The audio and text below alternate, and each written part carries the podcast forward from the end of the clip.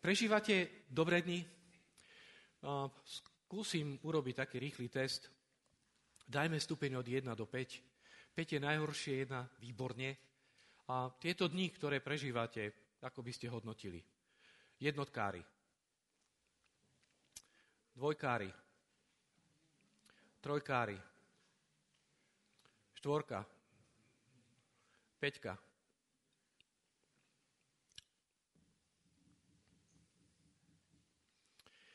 A stretol som dnes človeka, tento týždeň som stretol človeka v útorok.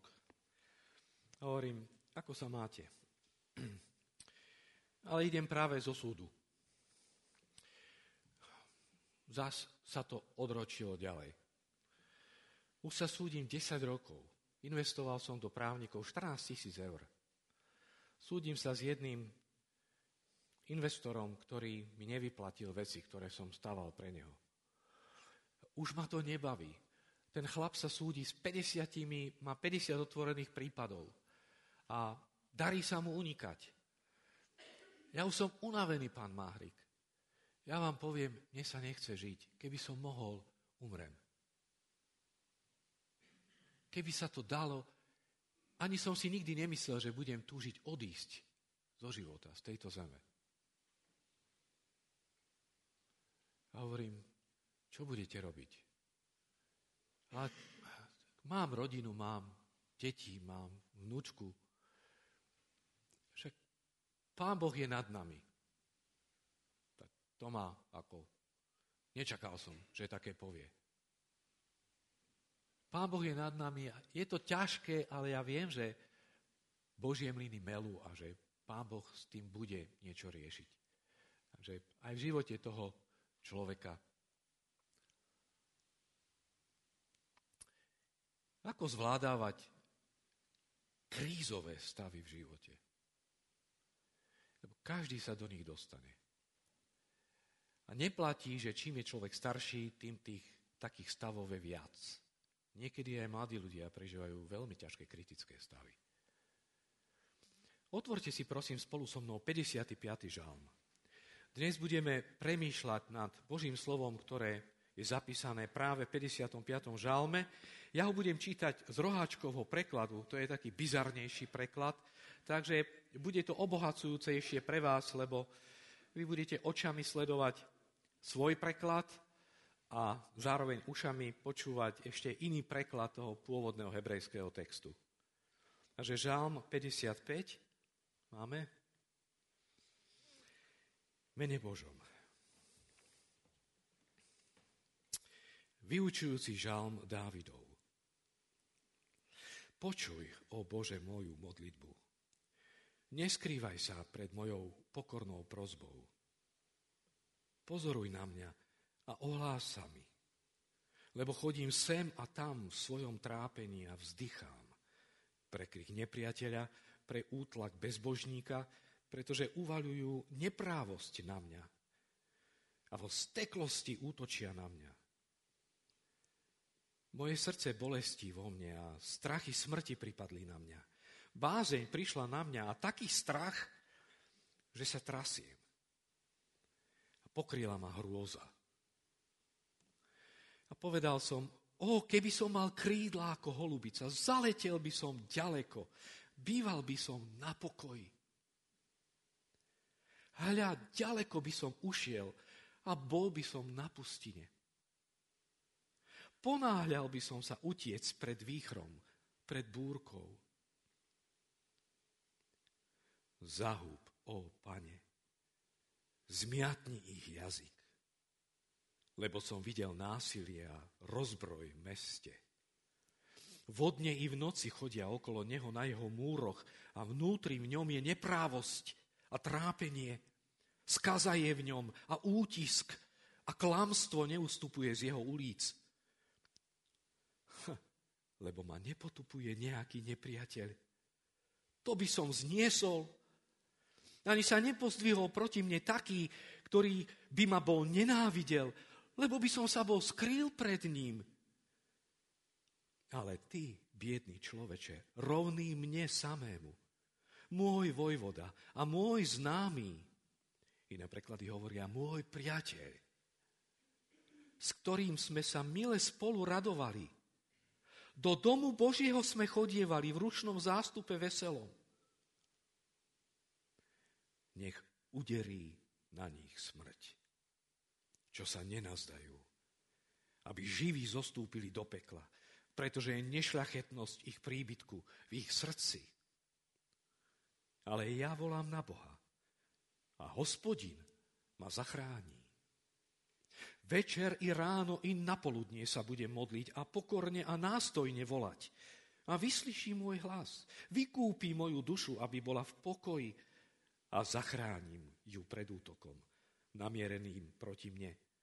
Lebo je mnoho tých, ktorí sa potýkajú so mnou počuje silný Boh a poníži ich ten, ktorý tróni od pradávna, pretože sa nezmenili a neboja sa Boha. Vystrel svoje ruky na tých, ktorí s ním žili v pokoji. Zrušil svoju zmluvu. Jeho ústa boli hladšie ako maslo a jeho srdce bolo hotové k útoku. Jeho slová boli jemnejšie nad olej, ale v skutku boli ako vytasené meče. Uvrhni na hospodina svoje breme a on ťa bude opatrovať. Nedopustí na veky, aby sa pohnul spravodlivý. Ale ty, Bože, spôsobíš to, aby zostúpili do jamy skazy krvaví ľudia a lstiví, ktorí nedožijú polovice svojich dní. Ale ja ja sa budem nadiať na teba. Amen.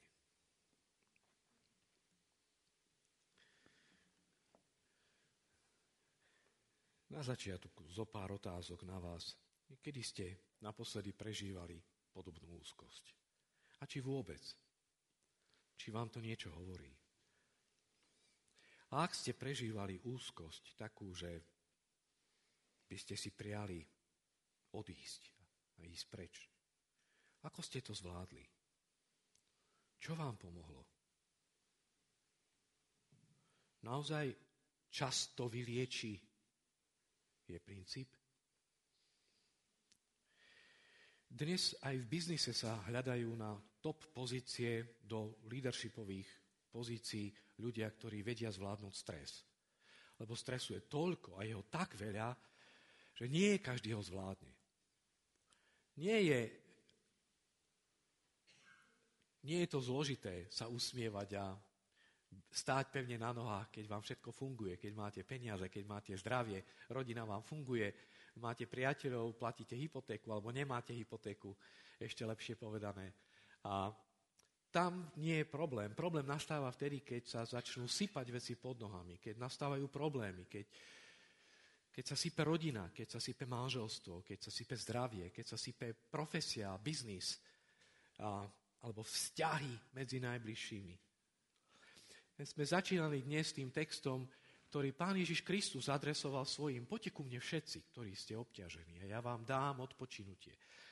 Je jasné, že ak volá ľudí, ktorí sú obťažení, tak asi vedel prečo. Asi tá obťaženosť je problém.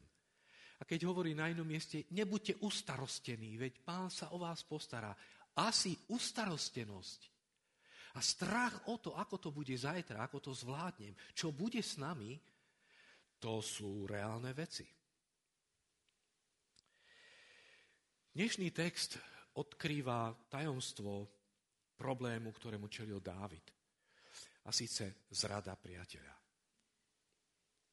Zažili ste zradu priateľa? Ja hej. Zopár. Zopár veľmi blízkych ľudí, ktorým som otvoril srdce, ktorým som odkryl intimné veci môjho života, alebo od, pred ktorými som sa odkryl. Zradili. Šeredným spôsobom. A nebolo možné sa voči tomu brániť. Môžete len utekať, zdekovať sa a jediné, čo je, je prežiť s minimálnymi stratami. Zrada priateľa bolí, šokuje a neskutočne traumatizuje. Poviete si, je to možné, aby Dávid, víťaz nad Goliášom, chalan, ktorý nemal ani 20 a postavil sa voči obrovi, keď celý Izrael mal v gaťoch. Kráľ mal v gaťoch. A on išiel a vyhral. Takýto človek sa môže dostať do situácie, kedy nevie kudy kam? Môže. To, že máte v nejakej chvíli života sily vnútorné a zvláštnu milosť ustať veci a pomerne elegantne ich zvládnuť, to neznamená, že neprídu také okolnosti v života, kedy naozaj neviete, kudy kam. A nie je to preto, že ste strátili vieru. Nie je to preto, že Boh vás ničí. Nie je to preto, že vás trestá. Sú to tajomné momenty, ktoré dnes neuchopím z pohľadu teológie, že čo Boh v svojej prozreteľnosti robí. Ale dnešný žál nám odkrýva kuchyňu toho človeka, ktorý to prežíva. A my sa pozrieme do jeho vnútra. Čo on prežíval, prečo prežíval. A môžeme sa s tým jednak identifikovať, ale môžeme naberať možno inšpiráciu, lebo ak to neprežívaš dnes, za týždeň to môže byť v tvojom živote. Aby si si potom mohla spomenúť a mohol spomenúť, že hej, nie som sám. Nie som sama. Už ako som to čítal, mal som problém hlasom to oddeliť, že o čom hovorí, pretože to vyzerá ako chaos, ten, ten, ten žalm. Raz hovorí o jednom, raz hovorí o nepriateľovi, potom oslovuje Boha za chvíľu, oj, ty priateľ môj, úplne ako keby zmyslov zbavené. Niektorí vykladači hovoria, aj to je preto, pretože uh, rôzni editori, ktorí pracovali s tými textami, to rozstrihli a rozdelili a upravovali, takže nie je to celkom upratané, nie je to celkom systematizované. Niektorí, ktorí majú radi systematické myslenie, tomu vytýkajú a hovoria, čo to je? Však tam nie je nejaká systematická analýza, tam nie sú upratané veci človeka, Božieho muža a my tak stále túžime, aby sme mali upratané komentáre. My stále túžime a očakávame aj od lídrov, že budú vždy vedieť systematicky argumentovať a budú to mať upratané a jasné. Nie. Nie. Toto nie je, pretože, pretože editori do toho vstúpili. Toto je chaos. A Dávid prežíval chaos. Raz točí jedno, raz točí druhé. Stretli ste sa s človekom, ktorý prežíva takúto traumatizujúcu skúsenosť? Keď sa stretnete, tak zbadáte, áno, tí ľudia pôsobia chaoticky. Tí ľudia raz točia o jednom, raz o druhom. Počúvate ich, že počúvate, to je nejaký rozbitý. Yes, presne, rozbitý. To píše rozbitý človek. Strach má veľké oči a naozaj, keď to čítame, Pozoruj na mňa, ohlása mi, lebo chodím sem a tam, úplne zaciklený. Človek, ktorý spadne do traumy alebo spadne do nejakého problému, nevie von, nevie kudy kam. Je sa zaciklil. Stretnete sa s ním a stále to točí, stále to rozpráva. Chodím sem a tam. Strach má veľké oči. Spúšťa v nás niečo, čo nás presahuje. To, čo v podvedomí a vedomí človeka, ktorý prepadne strachu, ktorému sa podlomia nohy, tak to, čo sa rúti v jeho mysli, však na tom sú postavené horory, na tom je postavená na filmové umenie a knihy, ktoré vo vás vyvolávajú, vaše predstavy štartujú oveľa silnejším spôsobom, ako keby to vykreslili. Keď poviete dieťaťu, počkaj, čo ja ti spravím, to je horšie, ako keby ste mu povedali, dostaneš 5 na zadok. Dostane 5 na, zamok, na zadok, má to jasne definované, vydrží a hotovo. Ale keď mu otec povie, počkaj, čo ja ti spravím, v tom dieťati alebo v tom človekovi sa štartuje, čo to všetko môže byť, čo to bude, toto, toto, táto. To sú veľmi, veľmi ťažké veci, keď sa vám spustí fantázia a sa vám spustí mechanizmus hrôzy vo, svojom, vo svojej duši. Tedy má človek zrýchlenú mysel, má zrýchlený puls, tedy, tedy má vnútorné dialógy, vedie rozhovor s nepriateľmi, priateľmi, ráno zaspáva, už to má v hlave, večer líha, zaspáva s dialogmi, nemôže zaspávať, tak potom siahne po nejakých psychofarmakách. Momentálne e, farmakologický priemysel varuje, a zvlášť západná kultúra, ktorá je mimoriadne civilizácia rozvinutá v štátoch Británii, obrovský náraz a spotreby psychofarmatík. Liekov na ukludnenie od generácie 35 hore vyššie. Ľudia na dôchodku berú v hrstiach. Majú úzkosti, nevedia, čo bude, majú strach. Nielen o to, že ich sused ukradne, ale rôzne konšpirácie, ktoré prichádzajú a tak ďalej a tak ďalej. Až sa môže, človek môže prepadnúť paranoji. Ide proste strach, spúšťa mimoriadne emocionálne utrpenie, mimoriadne silného kalibru nie je, veľmi, nie je tak, to vôbec nie je ľahké niekomu cudziemu do toho vstúpiť, porozumieť a pomôcť. A ešte ťažšie je tomu samotnému človekovi to nejakým spôsobom zvládnuť. Je prirodzené, že keď máte takýto tlak, podobne ako keď je písomka a už, a už, sa vám potia ruky a už pero máte a, a už papier, už mokrý, neviete, ako tam budete písať, lebo dlane spotené a čakáte teda, čo tá učiteľka dá. To sú, to sú tie najhoršie stavy, kedy by ste najradšej, radšej... Ja som mal takéto stavy z chémie. My sme mali chémiu útorok a štvrtok. Ja som bol ináč vynikajúci študent. Končil som s červeným, teda s čistými jednotkami od tretieho ročníka na gymnáziu. Napriek tomu chémia mi pôsobila nevysvetliteľné tlaky na žalúdku, hrču, takže v útorok mi nechutilo jesť celý deň. Nevedel som zjesť raňajky, proste mal som hrču. V štvrtok nevedel som zjesť raňajky, nevedel som sa tešiť z ničoho. Tá vôňa toho laboratória, v ktorom budem sedieť, tá išla so mnou. Dodnes občas ma prenasleduje. Keď mávam hrozivé sny, tak cítim vôňu chemického laboratória. To je proste, to ide s nami.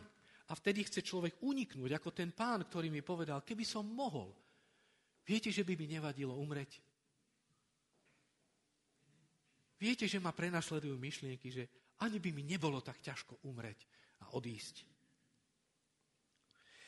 Poviete si áno, únik a break, teda pretrhnutie toho, toho cyklu utrpenia a vnútorného, vnútornej traumy a vnútorného emocionálneho stresu, ten break, to prerušenie je veľmi hojivé.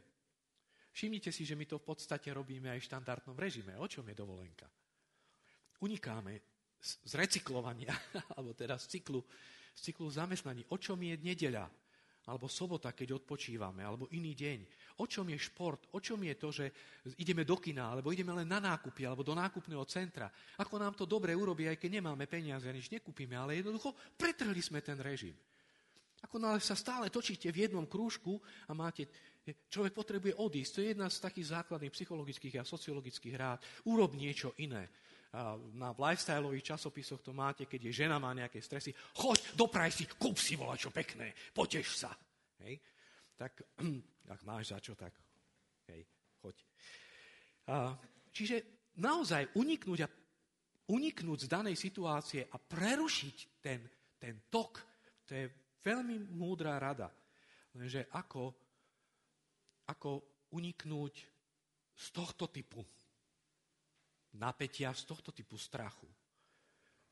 Tam nepomôže, že odídete o 10 kilometrov alebo 100 kilometrov ďalej.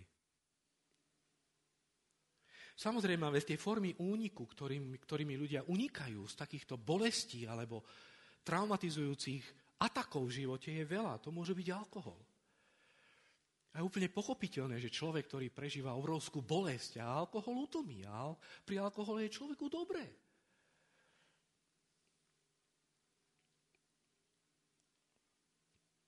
Keď môj priateľ, ktorý mal 24 rokov, sa zabil, zanechal ženu a dve malé deti. A keď som prišiel k ním domov, tak ten 3,5 ročný syn sa ma pýta, Ujo Tibor, budeš môj ocko? Budeš teraz môj ocko? Kokos. To bola sila. tak som tam chodil skoro každý týždeň ju navštevovať. Po troch týždňoch, keď som otvoril chladničku, videl som, že je tam šampanské. Nevenoval som tomu pozornosť, ale prišiel som tam o týždeň a bolo tam šampanské, ale iné. Hovorím, mala si návštevu? Nie. Už som vedel, ktorá bije. A je to pochopiteľné. Preto aj v medicíne otázka využívania drog, mekých, či tvrdších, či akýchkoľvek. Ľudia, ktorí sú v terminálnom štádiu nemoci, tak dostávajú ťažké narkózy, ktoré, ktoré sú ťažké. Človek, človek nie je kôň ani zo železa, neunesie. My tú úľavu potrebujeme, aby sme sa nezbláznili. Akože buďme, buďme normálni triezvi, buďme ako normálne uvažujúci ľudia. Najhoršie, čo môže človek urobiť, že alebo prepadne narkotikám, alebo zatlačí svoju traumu do podvedomia. Oddelí svoje vedomie od tohto problému, nehovorí o ňom, nemyslí naň, uprace to niekde svojej mysli stranou.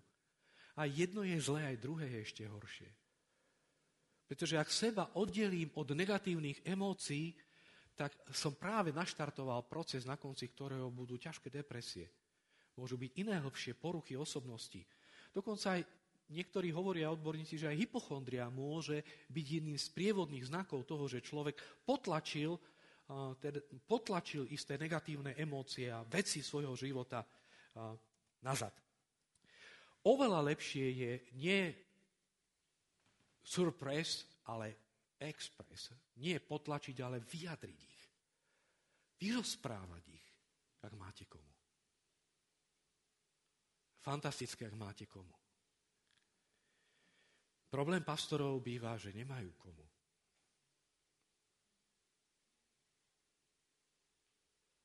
Problém lídrov je, že nemajú komu. Pretože ak kedysi v živote to skúsili, že niekomu povedali, a sa to zverejnilo, ale čo sa zverejní, pretože na Slovensku je to tak a my nezvládávame etiku spovede. A my nevieme mlčať.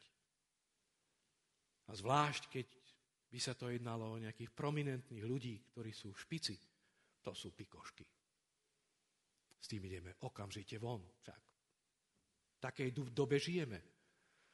Ľudia skôr budú čítať nový čas ako nejaký seriózny časopis. Žalmista nám odkrýva svoju cestu a tiež nemá veľmi komu, s kým by o tom hovoril. Ale, ale Dávid, podobne ako aj kresťania, máme jednu obrovskú výhodu. Máme niekoho, s kým môžeme hovoriť a kto nás naozaj počúva.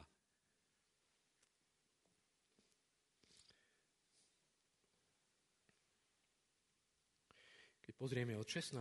verša. Ale ja volám na Boha a hospodin ma zachráni. Večer, ráno i napoludnie sa budem modliť a pokorne a nástojne volať. A on vyslíši môj hlas. Pravdou je to, že podelená bolesť je polovičná bolesť a podelená radosť je dvojnásobná radosť. Ak sa máme s kým podeliť o trápeniach našej duše, sa nám uľaví. A Otázka zostáva, že kde nájsť takého dôverného priateľa a treba snáď ešte povedať, že potom, keď už, keď už začneme hovoriť s Bohom, a, tak eh, je to niečo iné, ako keď rozprávame sami so sebou. Ja zvyknem rozprávať sám so sebou. Neviem, ako vy, keď šoferujem, niekedy mám takú slinu a hovorím, no tak teraz pekne pôjdeš doľava, kľud, kľud, nevadí, máš pred seba čudného šofera, aha, dobre, Poliak, nevadí, ideš ďalej, ukludňujem sám seba. E, to nie je modlitba. Samomluva nie je modlitba. Modlitba nie je ani rozhovor do prázdnej steny. Modlitba je úplne reálny rozhovor s niekým, o kom vieš, že ťa počuje. S kým máš vzťah. S Bohom môžeš hovoriť a preto aj Pavol vo Filipenom 4. kapitole vo verši 6 a 7 hovorí všetky svoje starosti hoď na ňo. Viete, keď vybavujete napríklad ubytovanie, idete na dovolenku a neviete, že či ešte bude a potom nájdete nejaký telefón, zvihnete telefón a hovoríte, počúvajte, potrebujem tam, prichádzam na druhý deň, je to tam voľné? Áno, je to voľné. Môžete mi to zarezervovať? Áno, môžete mi to zarezervovať. E, naozaj, áno, naozaj, číslo občianského nahlasíte. A žena povie, vybavené. A žena, a máte kľud celou cestou. Že viete, kto ste zažili, idete na dovolenku, keď nemáte veci vybavené, a manželka patrí k tým pedantnejším, ktorá chce mať vybavené, tak to, to pilka, to ide, to píli. Za kedy sa to nevybaví, to, to je pilka. Ale zrazu vybavené, kľud, tešíme sa, štartujeme, ideme. Čiže taký, taká, taký pocit úlavy by sme mali prežívať, keď hovoríme s Bohom. Keď mu hodíme veci a povieme mu o tom. A povieme, pane, pozri sa, toto sa deje. Toto prežívam. Pomôž, vytrhni, vyrieš to. Tak máme možnosť prežiť podobnú úľavu, ako keď vybavíte telefónom. A tam to vieme prežívať. A pri Pánu Bohu sa to potrebujeme učiť. Boh naozaj počuje. Čítame o tom knihe Exodus, kde pán Boh v nebi videl, čo sa dialo v Egypte, ako egyptiania utláčali jeho ľud. A čítame, že pán Boh videl a zostúpil, aby sa pozrel, čo sa deje. Taký je náš Boh. On vidí a príde a zostúpi a bude riešiť. Povolá Mojžiša a už to išlo. A už to išlo veľmi rýchlo. Máme tu ešte jednu tému, ktorá je veľmi silná. Počúvajte. Zahúb, ó pane, zmiatni ich jazyk. Lebo som videl násilie a rozbroj v meste. Vodne i v noci chodia okolo neho na jeho múroch a vnútri je neprávosť a trápenie, skaza je v ňom a tak ďalej a tak ďalej. Ako je to? Ten pán, ktorý sa mi tak vyžaloval, že čo má zatrápenie, mi hovorí, že ja som sa už skúšal aj za nich modliť. Že kiež by uverili, však robia tak hrozné veci, ubližujú mne a ešte mojim priateľom, ktorí tiež stavebníctve robia. A, a už som sa aj modlil za nich a hovorím, čo, nepomáha, čo? Nie. A stále má ten tlak tu. A hovorím, viete čo, možno, že by ste sa mali inak modliť. Že ako? Nech padne Boží strach na nich. Nech im spletie jazyky.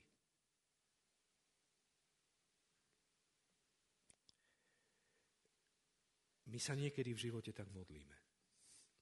A moja žena ešte viac ako ja. Keď dielo Božie je ohrozené z nejakej strany, alebo sa dejú nejaké silné útoky, buď na nás, alebo na deti, alebo čokoľvek, alebo aj za iných ľudí, tak moja žena zvyčajne, ak som mal možnosť počuť, lebo tu bývajú častokrát privátne modlitby, tak ona sa modlí, aby Pán Boh dal strach na nich. Aby im zmiatol jazyk. Aby padovala na nich bázeň a strach. A vedela by vám to dokumentovať už fenomenálnym spôsobom, ako Boh to riešil. Tunak podobným spôsobom postupuje Dávid. A mohli by sme argumentovať teologicky, ale veď ako môžeš mať takýto postoj voči nepriateľom, keď Evangelium hovorí, že milujte svojich nepriateľov? Ako to zladiť?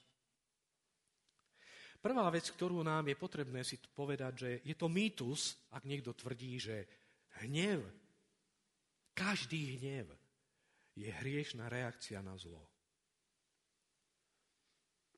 Ja som sa niekoľkokrát, ešte keď som bol mladší vekom, a ja som temperamentný človek, a keď som sa pýtal duchovných ľudí, že ako je to s hnevom, ktorý prežívam, tak väčšinou bolo ich veľmi málo, ktorí mi začali rozprávať o type hnevu.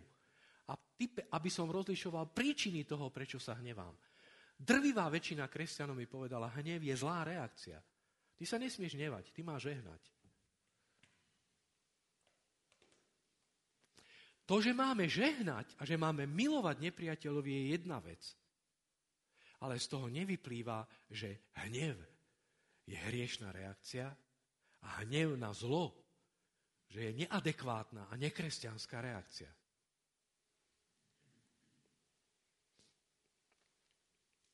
Dávid argumentuje takým spôsobom, ja sa na nich hnevám, lebo sú to tvoji nepriatelia, ó Bože.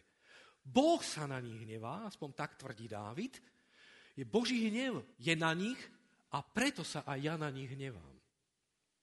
Veľmi dôležitá vec.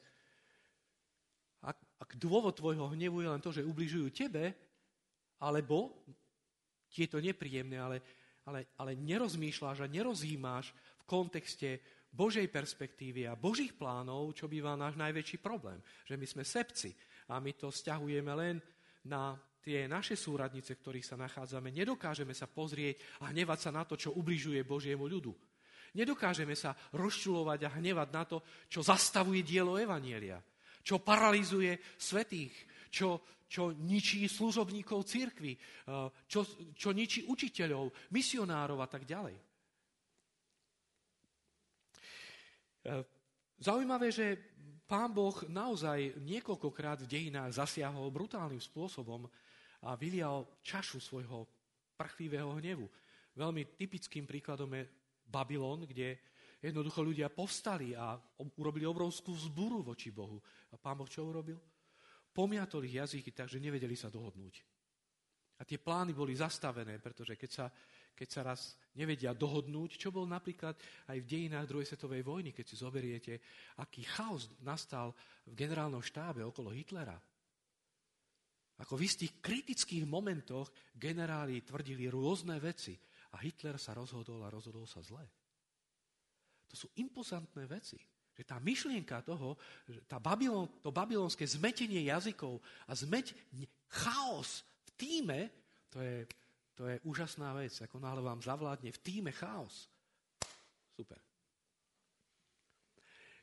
V Božom týme, keď nastane chaos, je zle, lebo dielo Evanília nepôjde a diabol to rozstriela.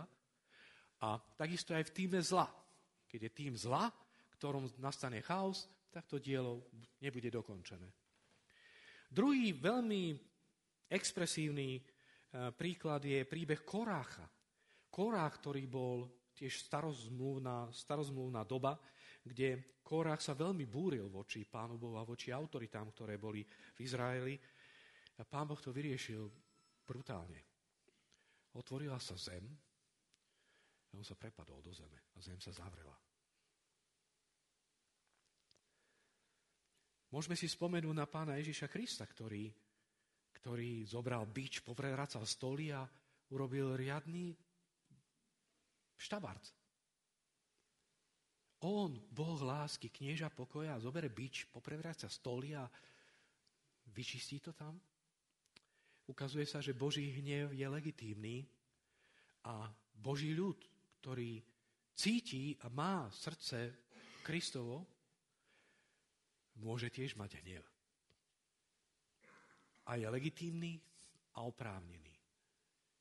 Ten hnev je, neznamená, že nemilujeme a nemáme milovať svojich nepriateľov.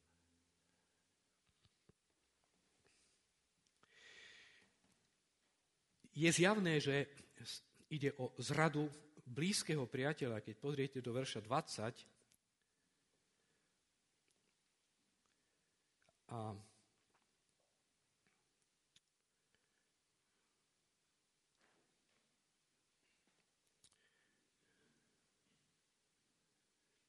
jeho ústa boli hladšie ako maslo a jeho srdce bolo hotové k útoku. Je to obraz, ktorý hovorí o tom, že navonok sa tváril nejako, ale bol to veľmi zákerné. A ešte na iných miestach hovorí, že ty si bol, bol si mi blízky a že sme boli akoby sme, sme spolu chodili do domu Božieho. Tam sme, tam sme spolu uctievali hospodina. Niektorí si myslia, že by to mohol byť Saul, lebo vieme, že Saul išiel po krku Dávidovi a hádzal kopiou, ale zdá sa, že sa nejedná o Saula, pretože e, v žalme je spomínané mesto. A v čase, keď bol Saul, tak Dávid ešte nemal pozíciu v meste, ale z toho bližšieho rozboru daného textu sa ukazuje, že sa jedná v období života, keď Dávid už je kráľ a keď má pozíciu a Jeruzalém je mestom, hlavným mestom alebo centrom Izraela, s vysokou pravdepodobnosťou.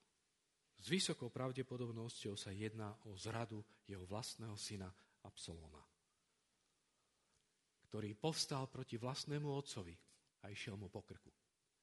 A dal dohromady veľkú skupinu ľudí a Dávid musel utekať pred vlastným synom, sa skrývať z mesta do mesta. A ešte aj v tých niektorých mestách sa mu otočili chrbtom. A iba v niektorých mestách ho prikryli a povedali, môžeš tu zostať, nevydáme ťa Absolonovi.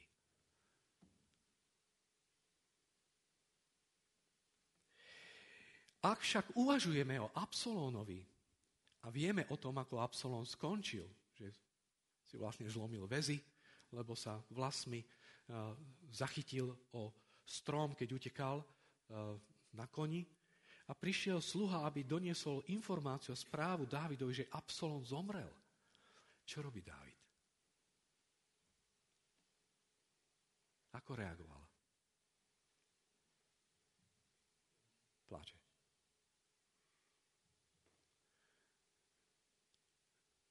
Dávid sa rozplakal a bolo mu to strašne ľúto. To znamená, máme tu Dávida, ktorý praje smrť v tomto žalme, hovorí, kiež by si ich, pane, sú to nepriatelia, tvoji nepriatelia, aj moji nepriatelia, smrť. A potom príde tá smrť a je zjavné, že tu máme dve polohy Dávida. Jednu privátnu, súkromnú, kde zvládáva svoj stres a svoje emócie a potom máme verejnú, kde na verejnosti už situáciu zvládol a predstupuje ako muž, ktorý už stojí pevne na zemi a zvládáva situáciu tak, ako ju zvládať treba. A viete, dnes psychológovia niektorí odporúčajú aj pri malých deťoch, ktoré majú zúrivosť, ale nielen pri deťoch. Veď na tom sú postavené firmy, že si zaplatíte peniaze, dajú vám kladivo a môžete sa vybúriť, vyzúriť, keď, keď máte hnev. A niektorí hovoria, že, že áno, treba vyjadriť svoju hnev, zlosť takýmto spôsobom, sú iní psychológovia, a ja sa k ním prikláňam, že tadiaľ cesta nejde. Je treba vyjadriť svoje negatívne emócie, ale nie tak, že budeme robiť deštruktívne veci. Je treba vyjadriť svoje negatívne emócie aj v rámci manželstva, ale nie tak, že budeme nadávať jeden druhému. A potom povieme, že ja som si potreboval uľaviť, ja som potreboval vybublať a už mi je dobre nakydáte na toho druhého, vám sa uľaví a on nevie spať. Alebo ona. Výborne.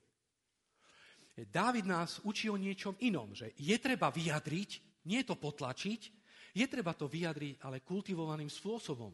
Jednak pred Božou tvárou, tam môžeme povedať a hovoriť, ale nedávať priechod negatívnym, deštruktívnym aktivitám, ktoré nie, že nám pomôžu vyjadriť negatívnu emóciu a vyventilovať, ale nás vtiahnu do nového spôsobu konania a premýšľania. To sú nebezpečné veci. Takže pozor aj pri výchove detí, pretože tam je potrebné utlmovať tie negatívne emócie aj v našom vlastnom živote. Je zjavné, že, že Dávid zvládol túto situáciu a keď Absalom je mŕtvý, veľmi úprimne plače. A nemá z toho radosť, že Absalom je mŕtvý. Je to paradoxná situácia. Ja som mal, ja mám tieto, tieto dva týždne pomerne ťažké z, istého, z istých oblastí a v istej sfére môjho života a keď ma zachytila veľmi nedobrá správa, tak um, um, za dva dní som mal ísť na jednu konferenciu, nad ktorou som uvažoval, že tú konferenciu otvorím hrou na fujare. A keď tá zlá správa prišla, všetky tie informácie, ten komplot, ktorý, ktorý proste je, prišiel, um, prišiel um, nejako do mojich uší a som tie veci zisťoval a zistil som, v akom rozsahu, akým spôsobom sa to deje, tak do mňa vstúpila aj bolesť, aj rezignácia, aj nechuť a povedal, ja, ja, ne, ja nebudem nikomu robiť čaška. Čo ja mám tam do fujary fúkať, keď, keď takéto veci mi robia, takéto veci sa dejú, akože to by malo byť za odmenu. A potom pán Boh ku mne hovoril a hovoril, že Pozri, sú to dvaja, traja, štyria ľudia, ktorí ti idú po krku. Prečo tie desiatky a iných ľudí majú prísť o tú radosť a požehnanie z toho, že zahraš na fujare? Tak som povedal, áno, pane, máš pravdu.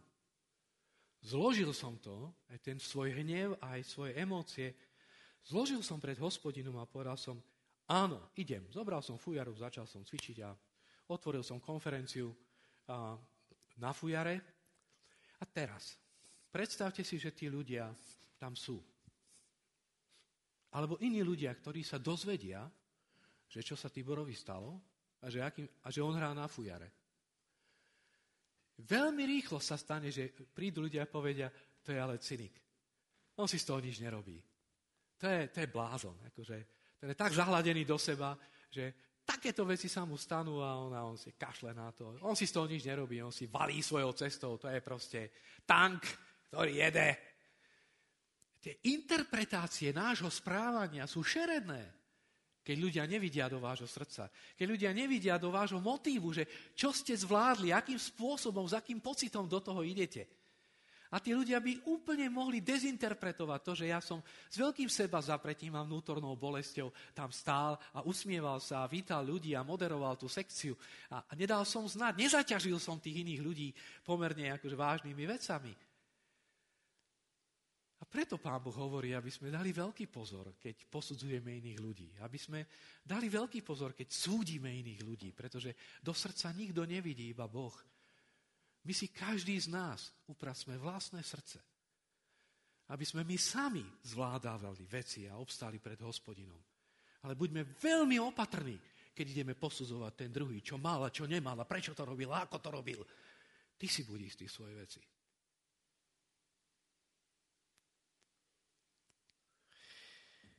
Na záver ešte jednu myšlienku. Kritici kresťanstva by zobrali tento žalm a povedali, vidíte, vidíte, akú barličku potrebuje ten nemožný Dávid. Prišlo trošku trápenia v živote a namiesto, aby bol silný, aby to pekne uniesol, hľadá nejakého Boha, niekde tam rozpráva. čo, čo je toto? Čo je toto za kresťanstvo? predsa my máme byť silní, a máme vychovávať jedných druhých aj spoločnosť, aby sme vedeli sami nie zodpovednosť a uniesť. Majú pravdu. Čiastočne. Máme byť silní, máme nie zodpovednosť za svoje činy a máme posilňovať nielen tie fyzické svaly, ale aj tie emocionálne svaly, aj tie vôľové, tieto vlastnosti, aby sme boli čoraz silnejší ľudia. Ale každý jeden má hranice. Každý jeden má limity, za ktoré nevládze. A každému jednému na zemi sa stane, že je narazí na tie limity, ktoré nevládze. Každému jednému. Minimálne raz. A rád by som povedal takýmto mojim priateľom, alebo nie priateľom, ktorí toto vytýkajú kresťanstvu, že sa hlboko milia. Ak chodil po zemi muž, ktorý bol silný, ak chodil po zemi muž, to, o ktorom sme mohli povedať, že nemal hranice, veď bol Boh v tele, tak keď pozrieme, ako klesá pod krížom, ako sa modlí v Gecemanskej záhrade, prosí otca, aby to zobral preč. Že je to ťažké. Ak je to možné, odními to preč. A otec povedal, nie.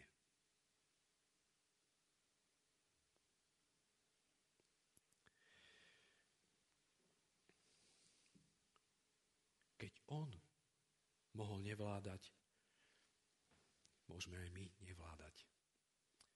keď on našiel silu u Otca, nájdeme aj my. Amen. Taďal ide cesta, bratia a sestry. A preto vás chcem pozbudiť, aby ste uhodili svoje diela svoje problémy na Pána Boha. Nie s tým, že budem sedieť na podém a roce a nič nerobím. My musíme urobiť maximum, čo môžeme a máme, k tomu sme povolaní. Ale z toho neznamená, že máme spadnúť do pýchy a raz povedať, bola to moja sila, ktorú to dokázala, boli to tieto ruky, ktoré to dokázali, bol to môj intelekt, ktorý to vymyslel, bolo to moja múdrosť lídra, ktorý to predvidel. Nech nás Pán Boh chráni od toho. Lebo jemu patrí všetká sláva, česť a moc.